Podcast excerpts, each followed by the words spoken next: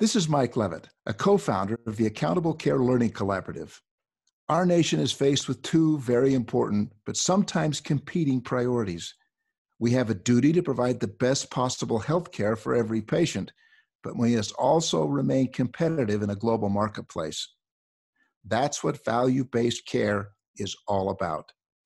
Our challenge is to create a uniquely American system of healthcare. Truly, we're in a race to make value work.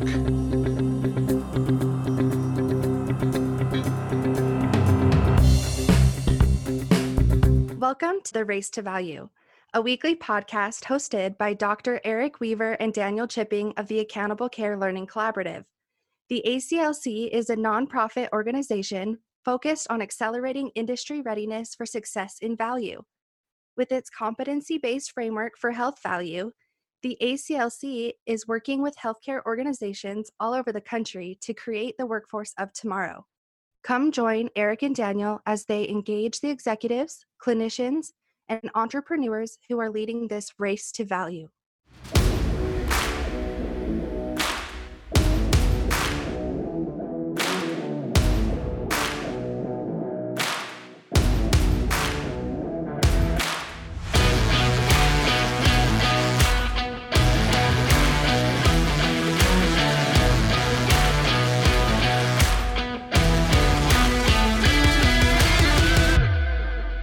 Race to Value listeners, this is one of the most important and deeply personal episodes that we have had on our show.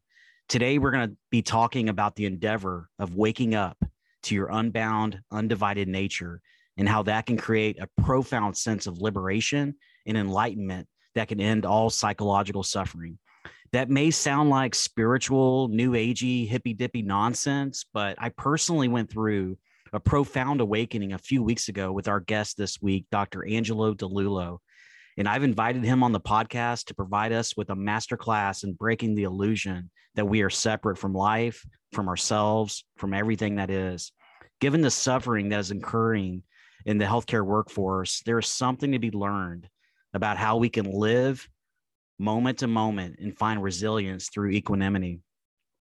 I found out about Angelo through Dr. Zubin Damania, otherwise known as ZDogg MD.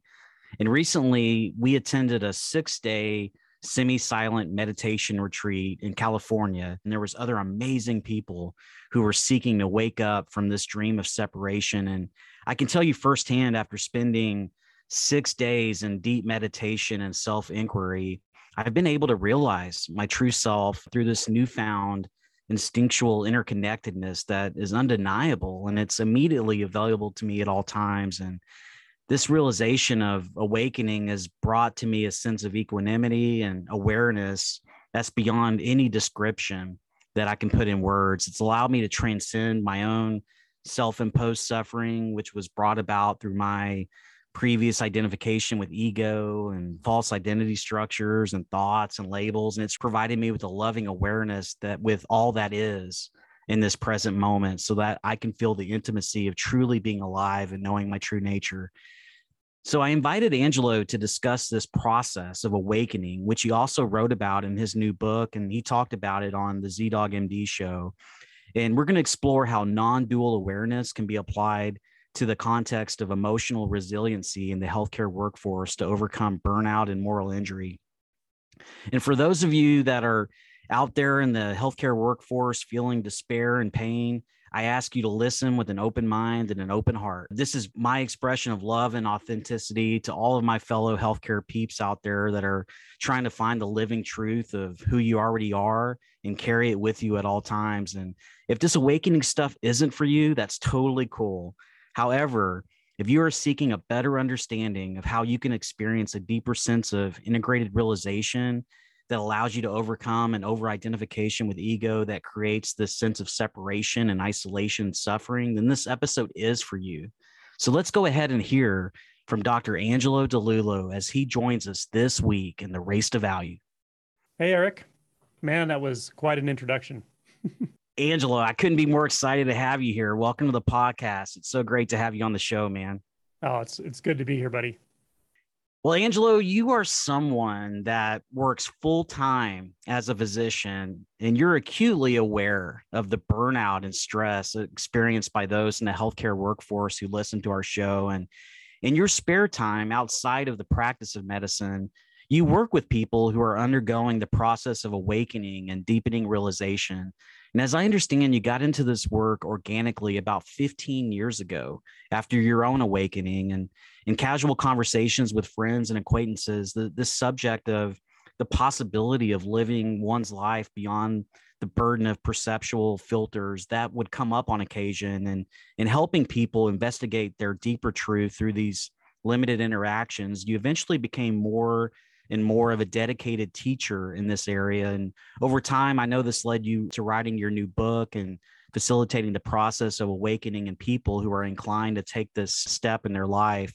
So, for our listeners out there who are uninitiated with this recognition of awakening, can you explain what exactly that is and how it relates to something that they already have access to, but they just don't realize it? Sure, absolutely. I wanted to say that that was a, actually a really good introduction to uh, how this has sort of unfolded in my life. Only correction I would make is the the 15 year thing was um, actually for about 15 years after this major major shift in experiential moment to moment reality for me. I literally didn't talk to anyone about it. I didn't I didn't have the words for it. It went so deep so fast for me experientially the it was exquisitely clear what had happened. It was exquisitely clear also that this is happening all the time for everyone whether they realize it or not. But it was also clear that there was nothing in me that wanted to change or didn't feel moved to try to fix anything about reality because it was perfectly fine the way it was. I mean deeply peaceful uh, and, and people as well. Even though i on one channel can feel the suffering along with people i also knew really it's deeply okay whether or not you're even aware of that whether or not you're even awake. Awakeness is your moment to moment experience. And so the instinctually i just didn't really have i didn't feel moved to talk about it at all. I just sort of lived my life. But there was a lot of work being done internally through that time period working through conditioning and different things that just have to be ultimately untied you know in the human psyche and so forth. After about 15 years it did start to come into play as far as I would notice in conversations, I would be talking to someone, and as odd as this sounds, I would just notice they started to wake up.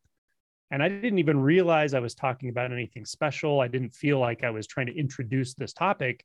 I could just feel it happening. And people started noticing it, sometimes just friends, acquaintances. And they would tell me, you know, hey, can you write down what you were just saying? Like, can you write that out so I can actually grasp it? This is really profound, but somehow I can't get my head around it and so forth, you know, and I would say something cryptic like, yeah, you don't really want to get your head around it. It's, it's kind of the opposite of, you know, getting out of your head and whatever. But, but I started writing things down and sending them to, to a group of people on email. And it really just grew and snowballed organically from there over the last, I would say six to seven years, probably. So uh, what is awakening? The great question you mentioned at the beginning that it's it's really not a sort of new agey or spiritual mumbo jumbo type thing. And and i really like to point that out because i think there is a lot of confusing information out there about spirituality about awakening etc and sometimes it helps as a primer to talk about this topic is to just lay out a few points about what it is not. And i think that that's a, often a good starting place. Generally speaking I feel that it's important to point out that what I'm talking about when I talk about awakening is not a way of thinking. It's not a new paradigm. It's not a way of thinking about and perceiving my life and the world so that I can feel better, so that I can suffer less. The end result is actually an end to suffering after a lot of movements and iterations through the awakening process. But in the initial movement, it's really uh, the first movement is one where we actually step back out of conceptualization, out of the sense of the self in thought and the self in the mental paradigm of time, uh, like a timeline. You're coming from somewhere, you're moving towards something. This is all based on memories and thoughts. And rarely do you actually taste the, the presence of just being right here, right now. You may taste it on occasion, but the identity is very much tied into that timeline, into that thought process, that sense of going somewhere, doing something, making very important choices so that my life you know, goes well and so forth. That way of thinking is perfectly okay. That's the practical way that we um, navigate thought in our inner world on a day to day basis. But awakening isn't really about changing or altering that to make it better. It's actually it's a shift in identity. And anyone who's gone through that knows exactly what that means it's very hard to talk about. And you actually give a very eloquent description at the beginning of this podcast, and that's awesome. I mean, it's very good and it's, it's very clear. It's probably about as clear as you can get without actually going through it. And yet, if somebody hears that, has not had the experience, that's a one on the scale of one to 10, even if you felt moved by it. The experience of going through an awakening, going through that identity shift is a 10. It's, it's a huge reorganization of where we find our identity or how we experience identity. Simply put, it's a much more vast experience of identity. Instead of being a certain set of beliefs about myself, who I am, where I came from, and where I'm going, it's this vast space of consciousness of every belief that could ever possibly come or go, and also completely at rest and at peace when no specific beliefs are moving through the mind. So, to put it in Zen terminology, it's actually a step backwards into the self with the big S, meaning the unbound self, the deeply intimate self, the self that's always at peace. This is really actually the first movement in this process of realization. And it's a big one, it's a huge shift when it occurs.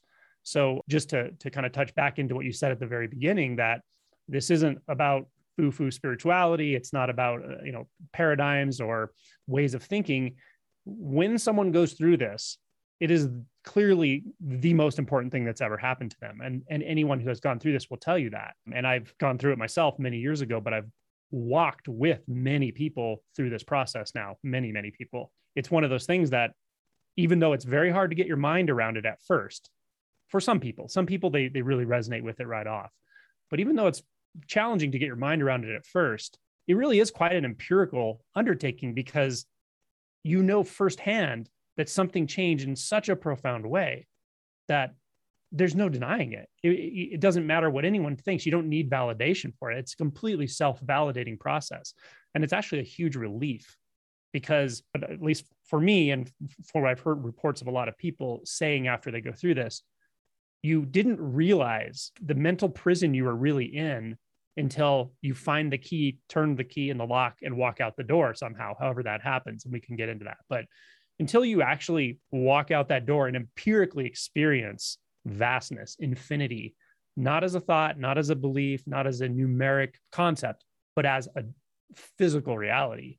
Not until then will you really fully believe, even believe in awakening. Even if you're, you know, digging in and oriented toward it and doing inquiry, there's still a lot of doubt around until that whole doubt mass just incinerates in the in the amazing transformation that is awakening. So it's a vast, deeply intimate, deeply personal and completely impersonal experience. It's very paradoxical, but anyone who's gone through it uh, will tell you this is what they what they really were looking for. This is what they really wanted in life, even though they may have been uh, searching for it in surrogates, meaning all the things that we concern ourselves with: money and position and validation and success and security. All of these things are fine. These are you know uh, very uh, usual pursuits for being a human. They have practical value, but we didn't realize how much seeking we had tied into those surrogates, not realizing that that seeking grew out of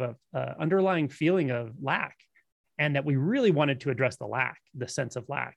And wonder of wonders, when we find a way to really address it, and this awakening comes upon us, this major shift in uh, experiential insight, wonder of wonders, we see that there is no lack.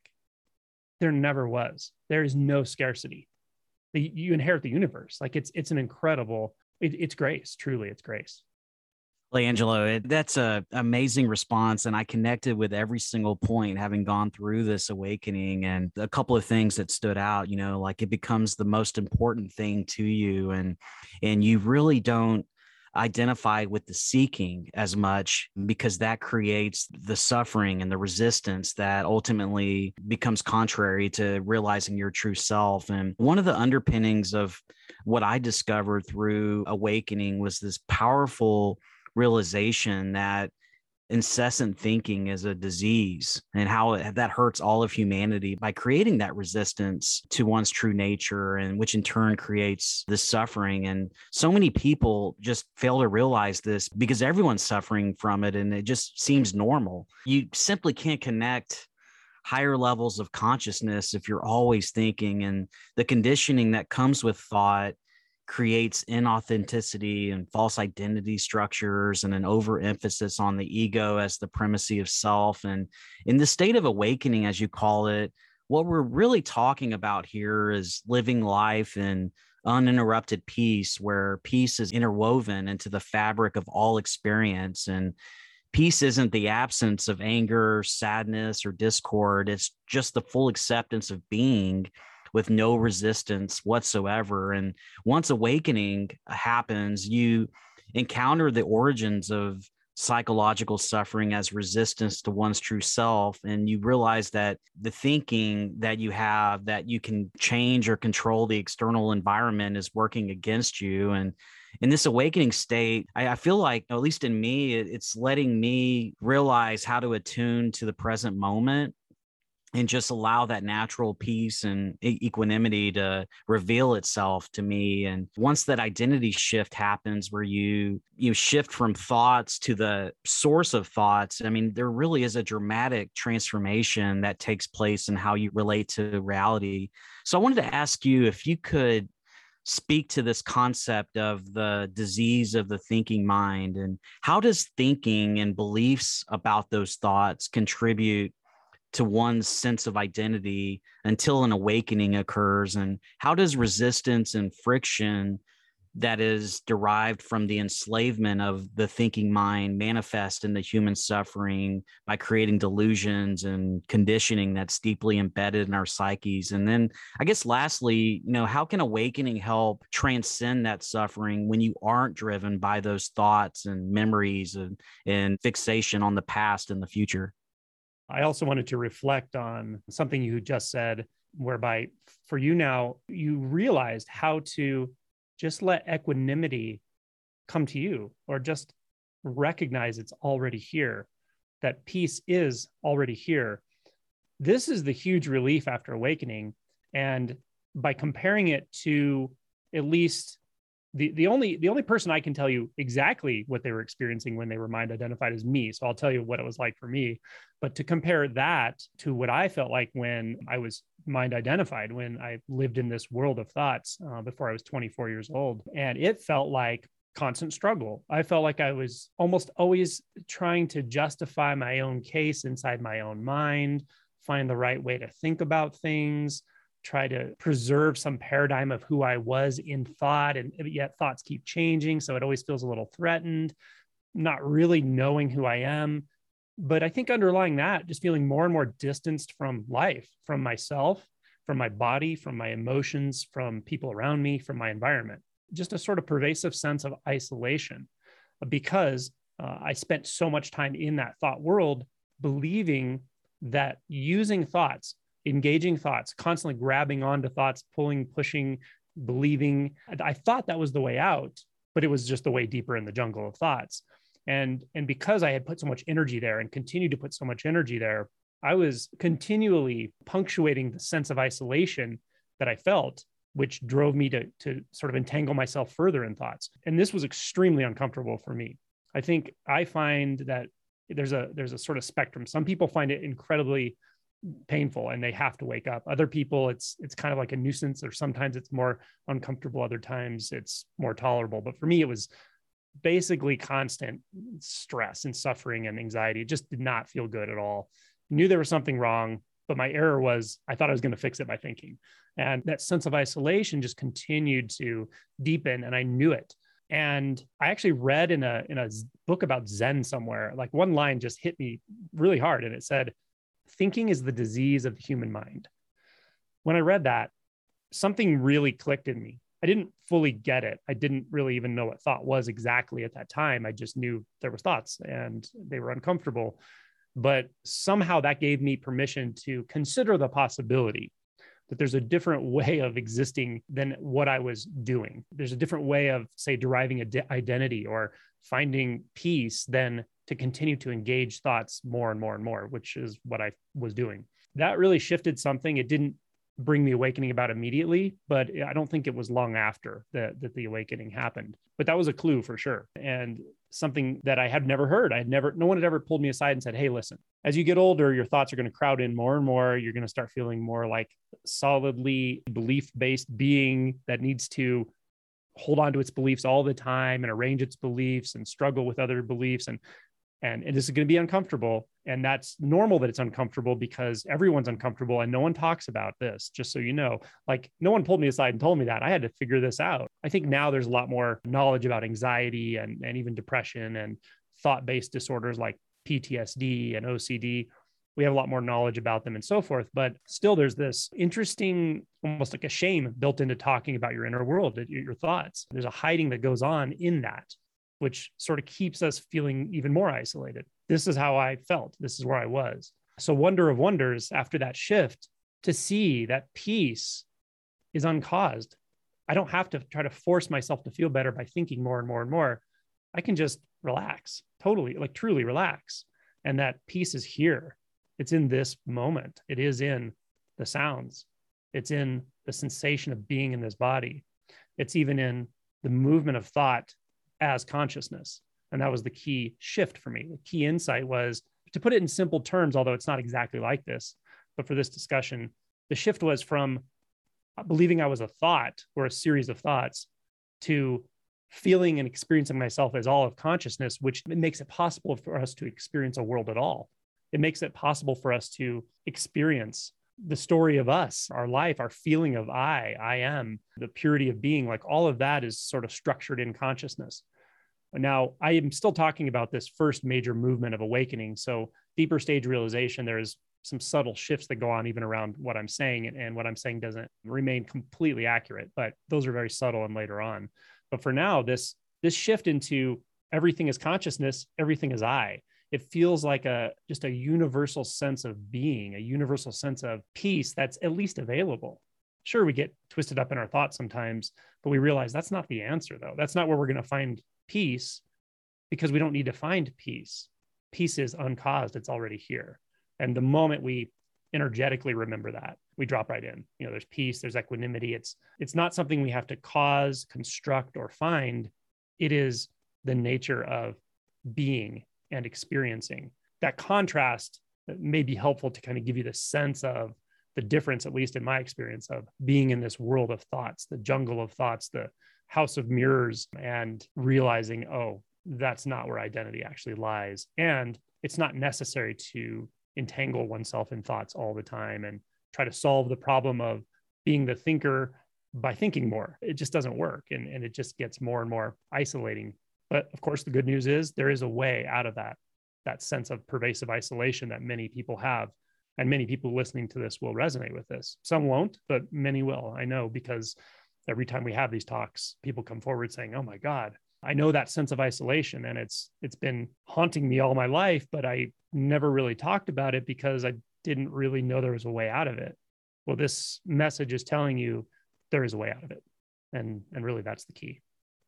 Angelo, I had one more question just on the attainment of equanimity through non-thinking and and realizing that universal sense of being. And and that I guess falls in line with how we define our existence through like the sense of time where you have the past and all of our memories and thoughts and reflections of the past. And then you have the the thoughts and the stressors about what's going to happen in the future. Can you provide maybe some commentary around the the past and the future obsession that we have and how that contributes to this disease of the thinking mind? Sure. Equanimity is i like that you're using that word. It's if there's one feature of of awakening that's the most satisfying and maybe more the most surprising it's equanimity.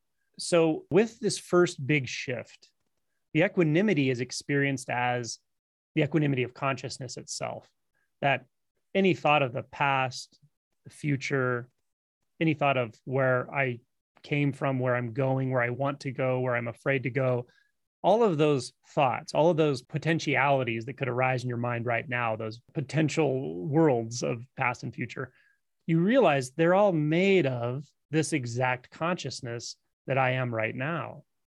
That, that could never not be. It, it, as long as there's a sense of I, there's consciousness, and, and vice versa. It all sort of coalesces in in this way where you don't even have to avoid thoughts. Thoughts are fine. There, there, there's no identity there. So the movement of thought inside consciousness can also just be enjoyable. It's fine. There's a definite equanimity to that when we stop believing thoughts, we stop identifying with thoughts, and we realize a thought that says I'm a good person, a thought that says I'm a bad person, a thought that says I feel shame, a thought that says I feel exuberance.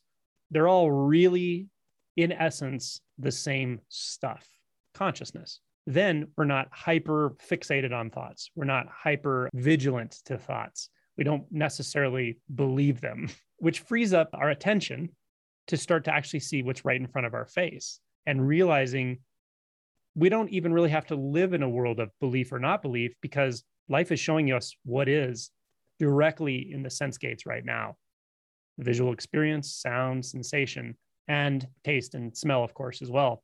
The more we de-identify from the those thoughts about time and past and future by realizing that yeah those thoughts can be there. I don't need to push on them. I don't believe necessarily or identify or pick or choose in the thought gate or in that space of consciousness but you start to actually sort of lose interest a little bit in that timeline because you realize wow every time i've thought about the past i've never left the present does that make sense?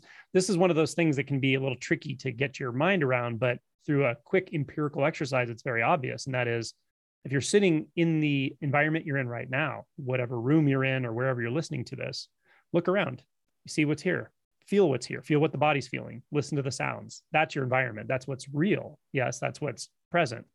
Now, imagine anything from the past, five minutes ago, something from your childhood. Imagine it, bring that thought into consciousness and then let it subside. Did you ever leave this present moment? Did that past suddenly just appear here and literally replace like the chair you're sitting in and the the lighting in the room and the sounds? Of course not. And yet, when we're really lost in thought, we act as if it has. We feel like it has.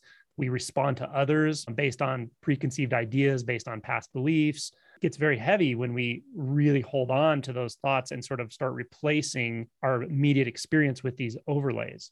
But here's the thing that already happened many, many years ago. This, this started happening in, in childhood. And by the time we're young adults, we've put contexts and sort of veils over our moment to moment experience, at least as far as our identity is concerned.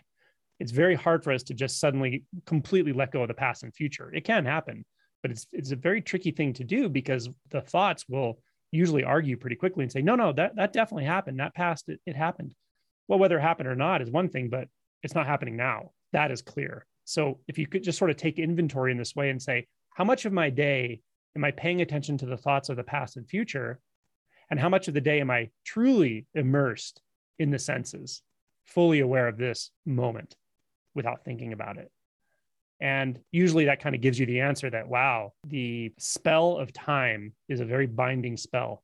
It's very hypnotic. And realizing that, especially once this shift has happened, once you had this initial awakening, this initial movement and shift in identity, it's much easier to recognize that and just drop right into this presence, just to feel this, this presence, because you find out what presence really is, is peace and it's equanimity and it's intimate. It sort of lacks that that sense of isolation that thoughts really start to to get drenched with when we live in that timeline in our mind. It's not here. There's not a sense of trying to get anywhere or to complete ourselves or to justify anything. It's just a feeling of aliveness a simple innocent wonderful uh, feeling of aliveness oh well Angelo i wanted to stop you there because the sense of aliveness and I know a lot of people are thinking like this sounds like some type of exalted state. And I know some of our listeners like they might get tripped up if they label this as some kind of spiritual enlightenment. And I know you've been clear that it's not that. This is just you experiencing this natural state of fluidity and unbound intimacy and freedom that is your birthright. And I wanted to comment on that. And then, as far as experiencing how unfiltered reality really is and creating that natural sense of equanimity and non resistance, I think it's important for a lot of us to realize that anyone can really wake up. I mean, we're talking about one's true nature here. You know, let's call it natural reality, but it's indivisible. What we're really talking about also is like where the identity becomes disentangled from the thought obsession of the default mode network of the brain, and a person can experience the natural world of this unbound clarity and peace and interconnectedness and freedom that you're talking about. And at the same time, that sense of isolation and feeling of needing something and defending ourselves that's diminished when you're awake and experiencing this present moment. And even though i know this this is very non-conceptual for a lot of people until you experience it well it strikes me so remarkably about your experiences in teaching is that you have found out you you found out over time that anyone can really wake up if they want to no matter how enlightened someone seems. They don't really have anything that you don't have and i wanted to explore that with you a little further. Can you describe the the paradox of how letting go of what we think we want allows us to have access to what we really want? And how does this state of being become readily accessible to those who want it and provide themselves with the permission to be naturally human in the process Sure. To start uh, with the beginning of what you said about exalted state, yeah, it's it's actually not a state. That's the interesting thing about it. There, there are paradoxes galore in this process, and the more you wake up, the more clarified experience gets. The more paradoxical it gets, but the more you just love paradox. It's just wonderful. It's not an exalted state because it's actually no state at all. And it is true that through description, what I was doing there was just kind of like leading someone who might be feeling into it into an experiential insight. It sometimes it works, sometimes it doesn't. But I do caution people don't turn it into something that you seek mentally right of course that that's not the point it's not like oh you're going to find this place that is always peaceful always happy always the way the mind thinks about that is just more seeking it's actually coming to a completely natural place uh, and and knowing that naturalness as moment to moment reality i should mention that it, it doesn't mean you never feel pain uh, suffering can end, but physical pain, the body's still going to feel it. You're going to still react to pain, and it's okay. The, the, the thing is, though, you don't carry it into the next moment. It's it's there and it's gone, um, just like everything. And so it doesn't lead to this massive suffering, avoidance, etc. It's not an exalted state, and it's not actually a state. And one way of speaking, you could say that the mind has states. The the thought world has states. Like I'm like this, and then I'm like that, and then I was happy, then I was sad when I work with people directly, and sometimes they'll speak that way, like, okay, two months ago, this was happening, and one week ago, this was happening. And I'll tell them I can address that. But to be honest, I only really know what's here right now. And so I always address what's here right now, and it always seems to work. And so ultimately, I'm always one way or another just bringing people back to to this present moment, to the sensations and experience of just being alive right now. So as far as uh, what you asked about, can anyone wake up?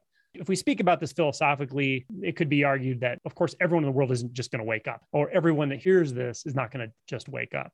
But I can tell you through my experience and through the this more importantly through this insight is that if you're listening to this and you feel inclined to dig in to find the root of suffering, to get under this false identity that has been constructed in thought, not even by your own doing, you can wake up. You can. You can you can find an end to your suffering. I know it. I feel it.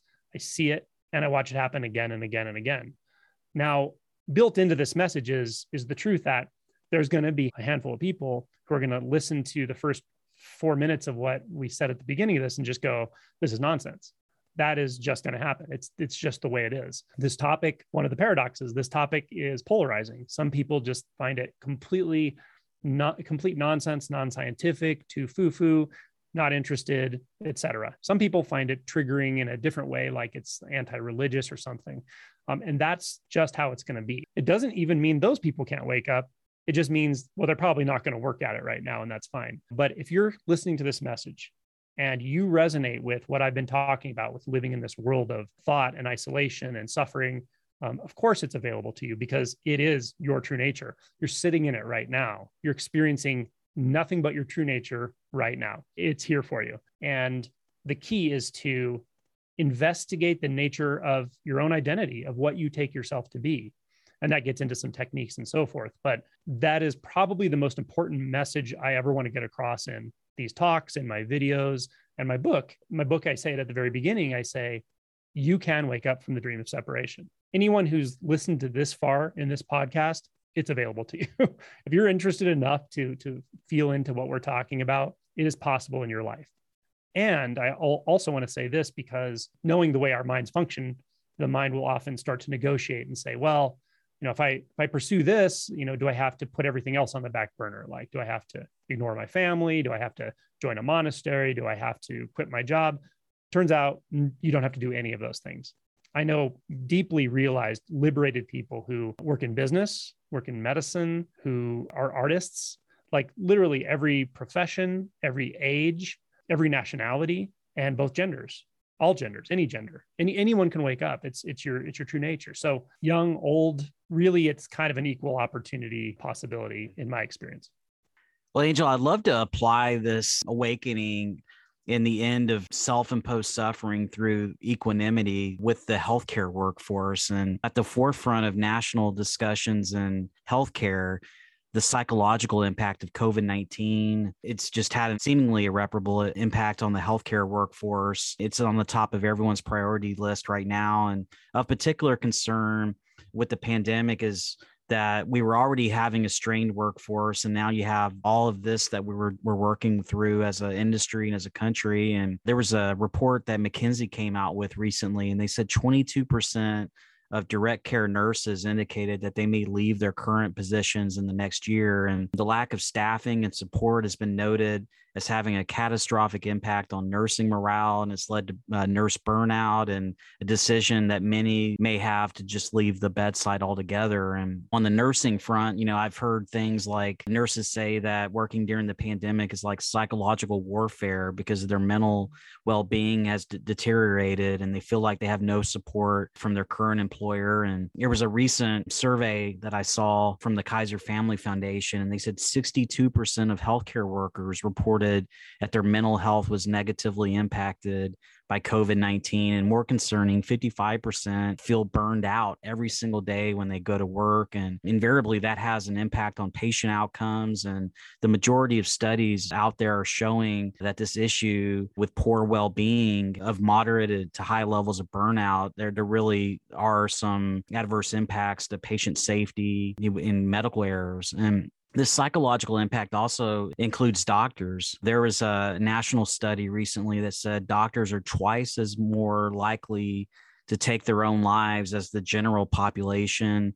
And roughly 15% of physicians struggle with depression, and 20% report having suicidal thoughts. And it's been projected that burnout is affecting over half of the physicians in practice. And a recent Harvard report even called uh, physician burnout a public health crisis that urgently demands action. And, and some physicians are even going as far as to say, let's not call this burnout. That's insulting. It's insufficient to the pain that I feel when the system prevents us doctors from doing what's right and um, forcing us to inflict harm on patients where this is really moral injury. So, Angelo, I wanted to ask you about this as both an awakened person, but also as a physician. I'm really interested to kind of hear your views on this. But how can awakening help those in the healthcare field deal with burnout and moral injury? Is there a way somehow that a doctor or a nurse can reconcile an awakened state with the pain they feel that the system radically undermines their ability to provide patient care in the most optimal way possible?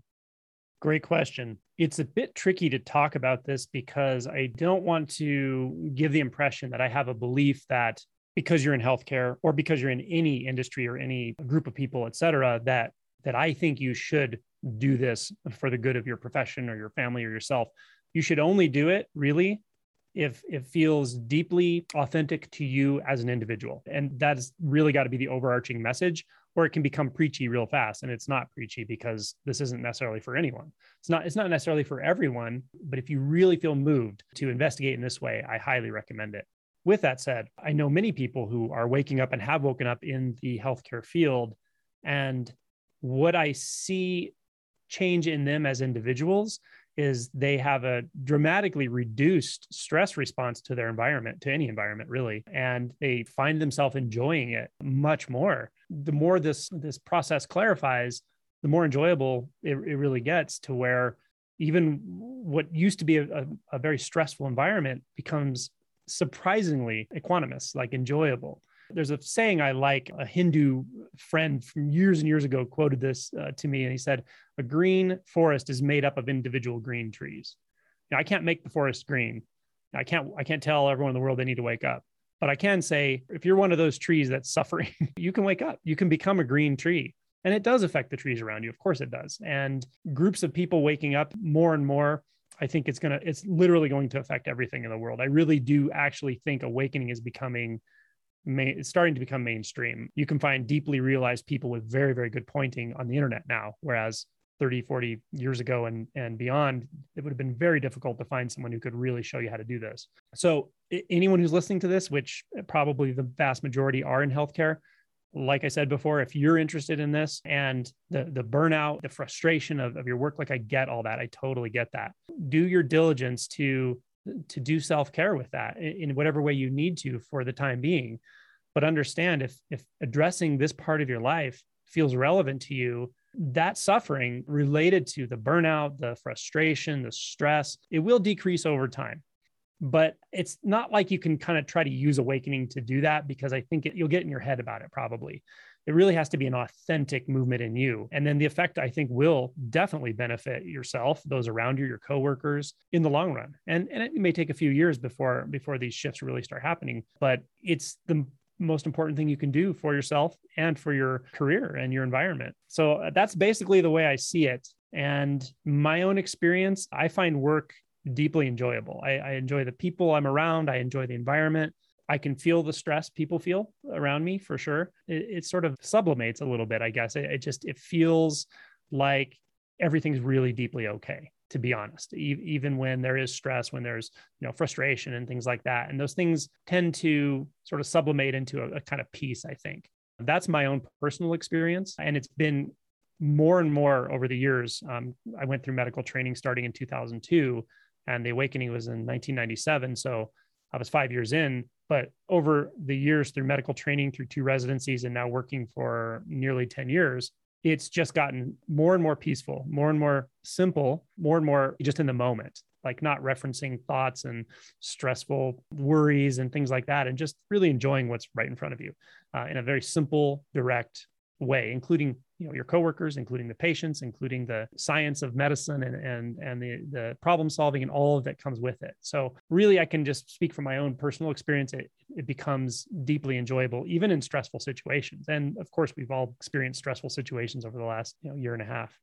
Well, Angelo, this reminds me of something you you mentioned in your book about how stressful environments and challenging interpersonal situations like what doctors and nurses deal with on a daily basis those types of experiences really add the necessary textures to bring out deeply buried resistance patterns that can be hard to see in a life that is dedicated to quiet contemplation and certainly seeing you know bureaucratic mismanagement that might compromise patient care delivery or just the routine experience of dealing with patient suffering and death on a daily basis a lot of different things may contribute to that deeply rooted moral injury that a lot of these uh, physicians are reporting. But this reminds me of something that Eckhart Tolle talked about in his book about the pain body and that old emotional pain that you carry around inside of you as a person that creates emotions that ultimately control your thinking and identifying those negative feelings when they spring up allows you to keep them from warping response to everyday emotional triggers. And at the retreat earlier this month, you used the term shadow work to address the emotional pain bodies of moral injury. And that's the yucky side of awakening, if you will. But this shadow work, as I understand, and I've, I've done some of that in my own process, but it's this path of metabolizing a lot of the unprocessed pain or or grief that, that that you have. And this unprocessed pain manifests as the shadow because it's repressed energy that just becomes stuck and it it becomes concrete in your psyche and it informs patterns where the wound is. And the shadow is the dark side of our personality because it consists chiefly of primitive and negative human emotions and impulses like rage and envy and selfishness and desire and seeking power and all of that stuff. So, in an unawakened state, it seems like whatever we perceive as inferior, evil, or unacceptable becomes part of the shadow and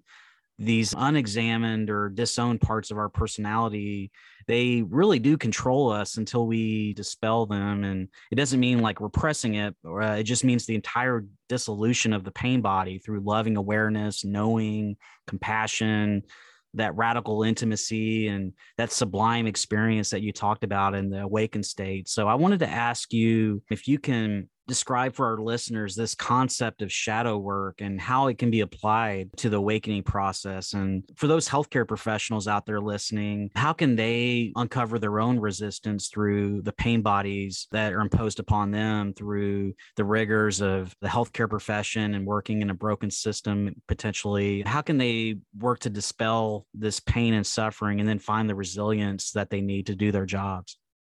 Oh, that's a great question. Just to frame it a bit, the shadow work that I talk about and what Eckhart Tolle talks about being the pain body, while it clearly comes into play in groups of people who who haven't gone through an initial shift in identity. It's almost wholly unconscious much of the time. It's this thing that we're sometimes aghast at what groups of people can do the amount of violence that can come forth from in families sometimes in in societies in entire countries sometimes genocides and these terrible things that we all wish wouldn't happen. And, and yet we we look and go this is groups of people doing it though. How does this happen? This is what eckhart tolle is talking about when he says this is the pain body going from dormant to active when the conditions are right in certain groups of people in certain circumstances, especially when there's a lot of stress, fear, etc. So th- that shadow is there and it's doing a lot actually a lot of the time it's kind of running the show sometimes it's it's waiting for its opportunity you could say now I'm kind of embodying it in a way that it's it's not such a personal thing, but it, it's there. And so what happens is after this shift in identity, I like how you said the, the sort of yucky side, and that's a really good word for it because it is true that after this initial shift, which really is what I focus people on at first to try to think about and understand all of the later stages of realization too much ahead of time. You can actually, without realizing it, sort of use that knowledge and obsession about reading about this stuff and so forth to avoid that first shift. So I really try to point people to that first shift letting them know that they're going to do some shadow work afterwards, that things will get uncomfortable. They'll get uncomfortable in a way that you're not used to. And yet you will have much more capacity to work with that discomfort, with the repressed emotions. And so it's part of the process. It's lawful. It's just how this goes and how this has to go. And everyone goes through it. So the, the, the beauty of it, though, is once you've had this shift where instead of seeing yourself as this small collection of thoughts and beliefs, and just experiencing yourself as the whole of consciousness, you now have access to all aspects of consciousness one way or another. Sometimes it's by choice through inquiry. Sometimes it literally comes upon you and you're like, wow, where did this come from? There was so much peace and equanimity. And all of a sudden I feel deep, deep sadness that I haven't felt in years or maybe ever. Or suddenly I feel anger and I don't know where it's coming from. So this is shadow work. I mean, this this is when the identity has sort of dissolved into a much more vast space of consciousness, and now we have much more access to like the the physical body, the the energy centers of the body. One way of describing what emotion means is energy and motion. It's energetic experiences in the body, literally. And so we start to come in direct contact with these more deep seated fears, fear of abandonment, these very deeply rooted things in, in all humans that we were, without realizing it, using mind identification to totally avoid. But now we can't avoid it anymore. And this is an act of compassion, even though it's sometimes quite uncomfortable. The good news is there are a lot of tools to work with this stuff. Some of them are simple and the usual things people would think of, like therapies, you know, can be helpful, trauma therapy, couples therapy, whatever kind of comes up in the practical sense. But specific to the awakening and realization process, there are many ways to investigate and metabolize and incorporate all of these sort of energies that got pushed down, uh, avoided. Basically, it comes down to resistance if I could describe what it is that causes repression that keeps this pain body alive, it's a sort of resistance slash avoidance that because of the complexity of thought, it makes it possible to do that. After we've had that shift, it's much more difficult to do it. You can do it, but it, the cost becomes higher and higher actually as realization clarifies so you, you're really much more compelled now to, to feel what needs to be felt to experience what needs to be experienced and to look at where am I resisting? Where am I resisting this? The beauty of this is that when we engage shadow work this way, or we engage the emotion body this way, or even the pain body, it starts to mutate. We start to see things quite differently that anger is actually an emotion that makes sense. It's our fight or flight response. It is deeply intelligent for self protection in the physical world, in, the, in actual life. Now, interestingly, when it gets repressed and we spend our time in thought, because it's been repressed and we fear it, we actually fear it, it starts to come out in uh, ways that are maybe unhealthy or unconscious. And so we realize that repressing emotions is sort of what turns them into demons, turns them into this shadow, this this uh, dark entity or dark force, and that to willingly go into the shadow, to to actually engage that stuff and feel it, let it let the body actually experience. It's okay to feel anger you have to understand this doesn't mean act on the anger. It doesn't mean act out and lash out. It means to feel it. Shame, guilt, these things that stir around in us that we do everything we can to avoid in thoughts, but then they come out in unconscious ways. Well, now we have the opportunity to directly come in contact with them. And the more we come in contact with them, the more the energy of, of the, the feelings, the emotions just integrates.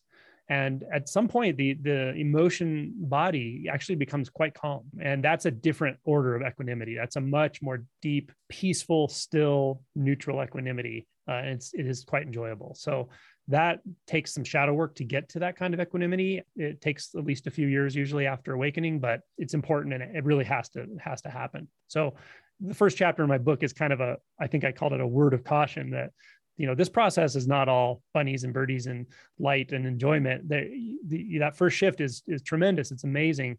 But after that there really is some some work to do. You're going to feel things that you don't want to feel it's just going to happen. That's and that's because of the resistance. It's what you take yourself to be. And ultimately what we find out is that the more subtle aspect of what identity is is actually a kind of resistance. And as that falls away then things get really interesting when we start to experience non-duality which i don't know how much you want to go into that but that's a whole different kind of and a dimension of awakening that will come once we've done a lot of this work with shadow and equanimity.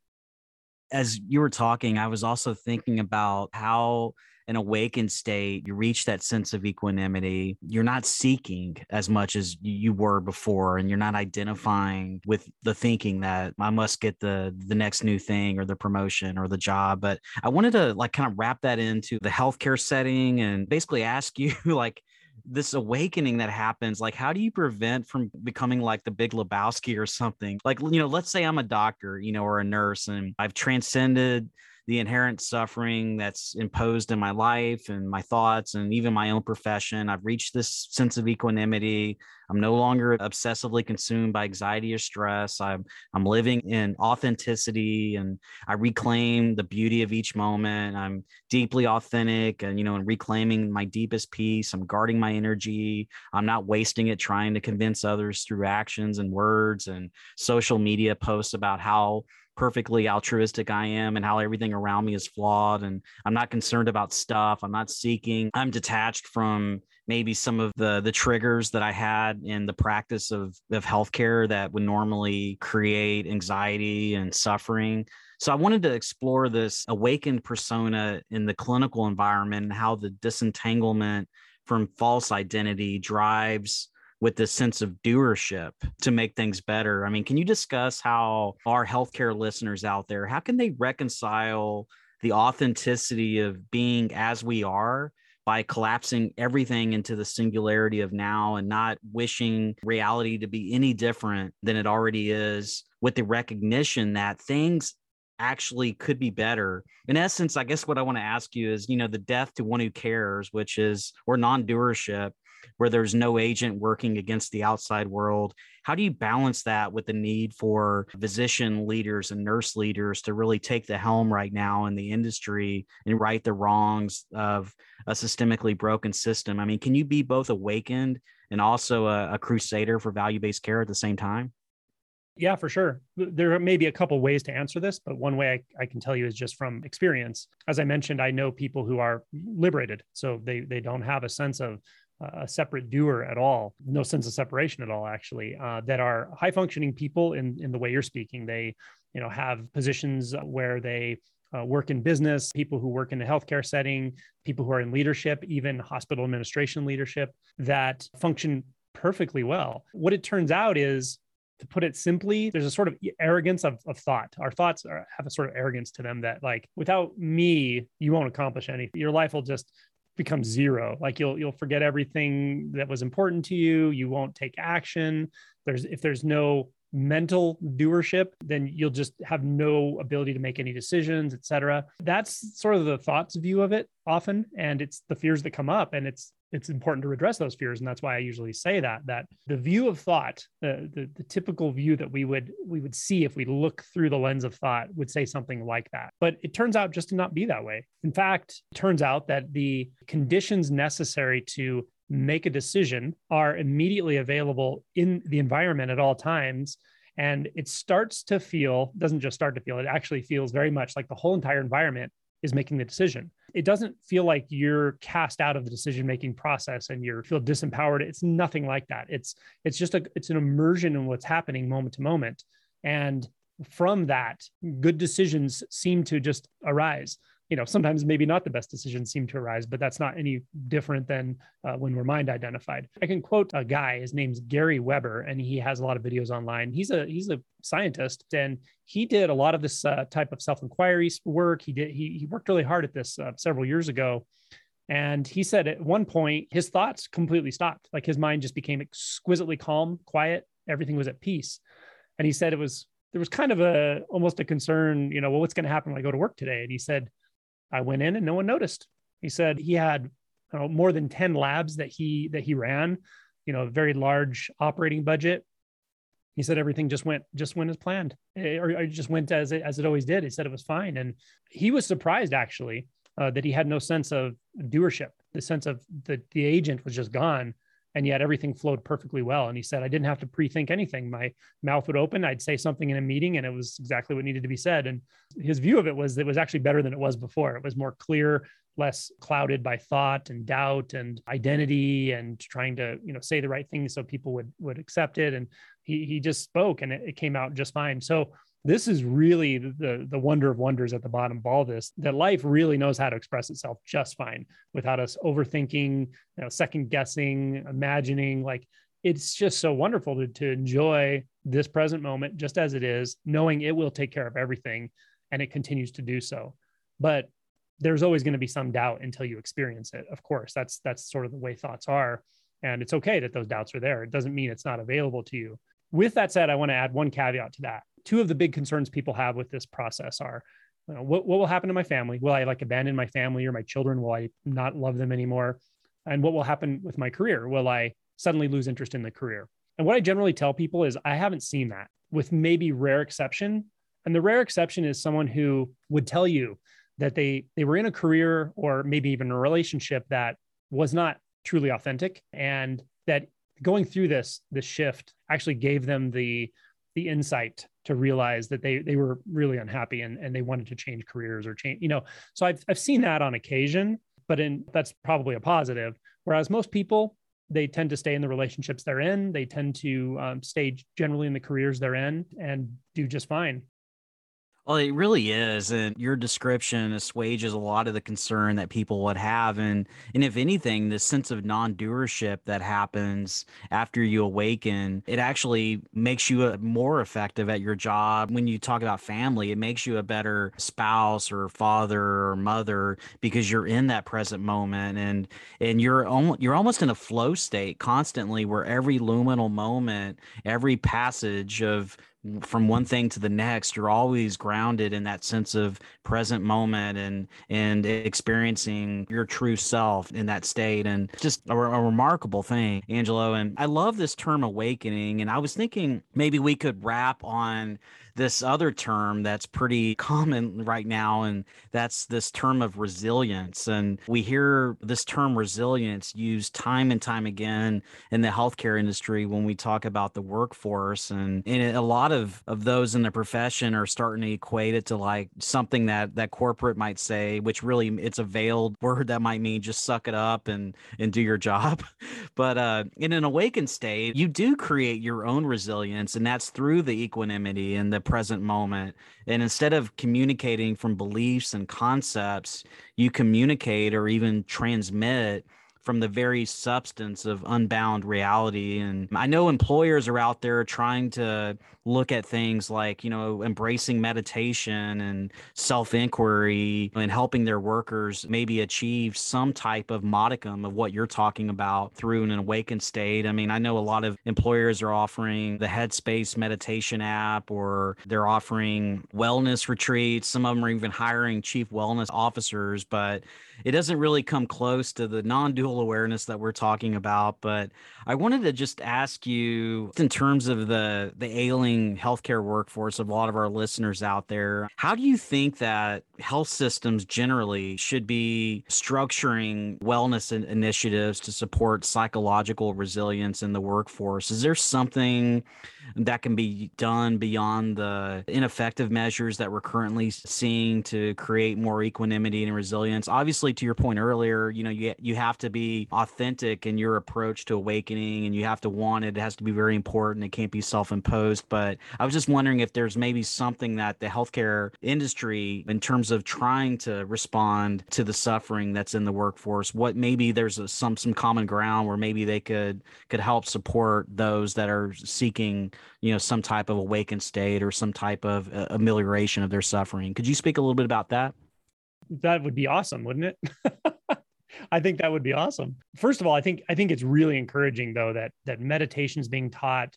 Like I work at a hospital that's affiliated with a Catholic system and, and they have meditation access like online and it's wonderful. Like I think it's really, really cool. And it's very helpful as an entry point for people meditation, mindfulness practices. I think, aside from awakening, but working in sort of group dynamics and group presence, uh, emotional um, intelligence, communication, things like that would also be really nice to add to it. Not sure where all the budget is and so forth, but as I said, it's it's it's just not mainstream yet to talk about this this awakening process and so forth quite yet. But it seems like we're sort of moving there.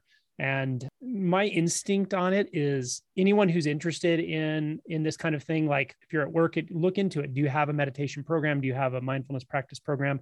Get your feet wet that way. Like start working with that, working with meditation apps.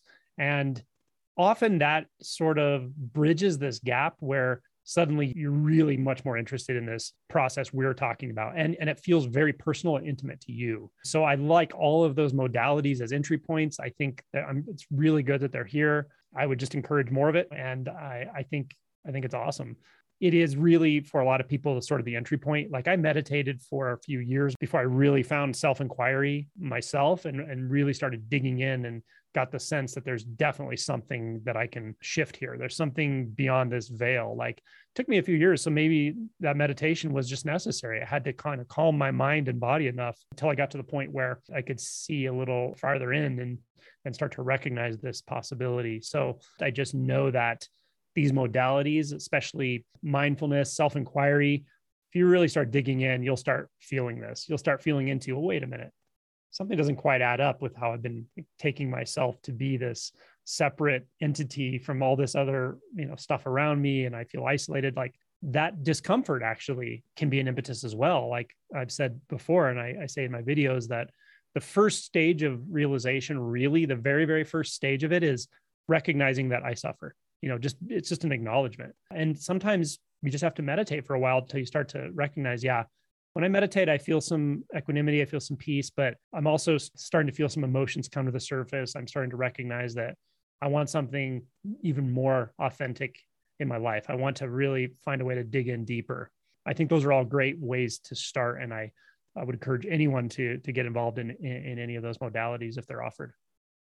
Well, I, I, think that's a great perspective, Angelo, and I, I appreciate you bringing up this uh, application of self inquiry. That, like yourself, before you were like an awakening, I too I've been meditating for years, and it wasn't until the retreat that we recently had with six days of you know silent meditation where I, I really practiced this technique of uh, self inquiry. And it, I really reached a major tipping point where I went beyond just the quiescent state of the mind and, and then really was able to interact with the world around me through this loving presence and, you know, create this universal awareness of being that you described earlier. So I, I think that's definitely something that might be a next step for those that are starting to, to get into meditation and other practices of mindfulness. But I commend you for what you're doing to help people overcome this illusion of separation and end their suffering. It's been a great pleasure to spend time with you today on the podcast. Uh, you know, I've really enjoyed getting to know you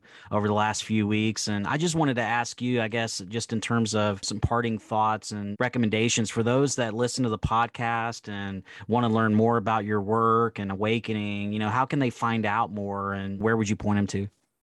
probably the most common re- reference I, I, give people is The Power of Now by Eckhart Tolle. It's just so well written. It's very accessible. It's easy to digest, but he's really good at pointing to something deeper. Like he, he can really give you that taste, that sense of, whoa, okay, now I see what they mean. There's something sort of beyond this, this way I usually experience my life. I like that book a lot. My book is called Awake it's Your Turn. That's on Amazon. It's a bit more of a, an instruction manual. It's more directed if you're ready to like really jump in. I recommend that. There are many videos online actually now by very good teachers and they have different styles. Eckhart Tolle has a lot of videos. I have videos online. My YouTube channel is um, Simply Always Awake. There's a, a teacher named Adyashanti. He's got plenty of videos on YouTube, extremely clear, very compassionate human, very good at pointing to this these types of things. And sometimes just watching those videos will give you some of this insight and it kind of shows you where to look. You know, you may have been listening to this going, well, what do you mean like dig into consciousness and self-inquiry? But sometimes you you just listen to these videos or you read the book and you you just sit with it for a while and something just clicks and you just know where to look. You're like, oh, that that's been here the whole time. Let me look closer. Yeah, let me look deeper. Just expose yourself to to this stuff. That's really the key if you're serious and about this and you're like, yes, I've been listening to this podcast for over an hour and this is what I'm interested in. This is what I want to do. Which many people who were at that retreat with us told me that they, they said, yeah, listening to you was the first time I really recognized that this is an important part of my life I want to address. And if, if you're feeling that or if you're experiencing that, we have good news, and that is uh, this is definitely possible just expose yourself to teachers, the books. You don't need to join an ashram. You don't need to quit your job, but expose yourself to good pointing until you start to get that taste, that feeling of, oh, okay, I see. That is something opening to something more vast, deeper, more primal in a sense. Once you have that taste, it's you start to know where to orient a little more. And then sometimes a technique can be helpful, a certain self-inquiry technique and so forth, which there's plenty of videos and my book describes that as well. So those are some of the resources. I could list a whole bunch, but I think those get you started. You may find some other teachers that you just like watching and you relate to.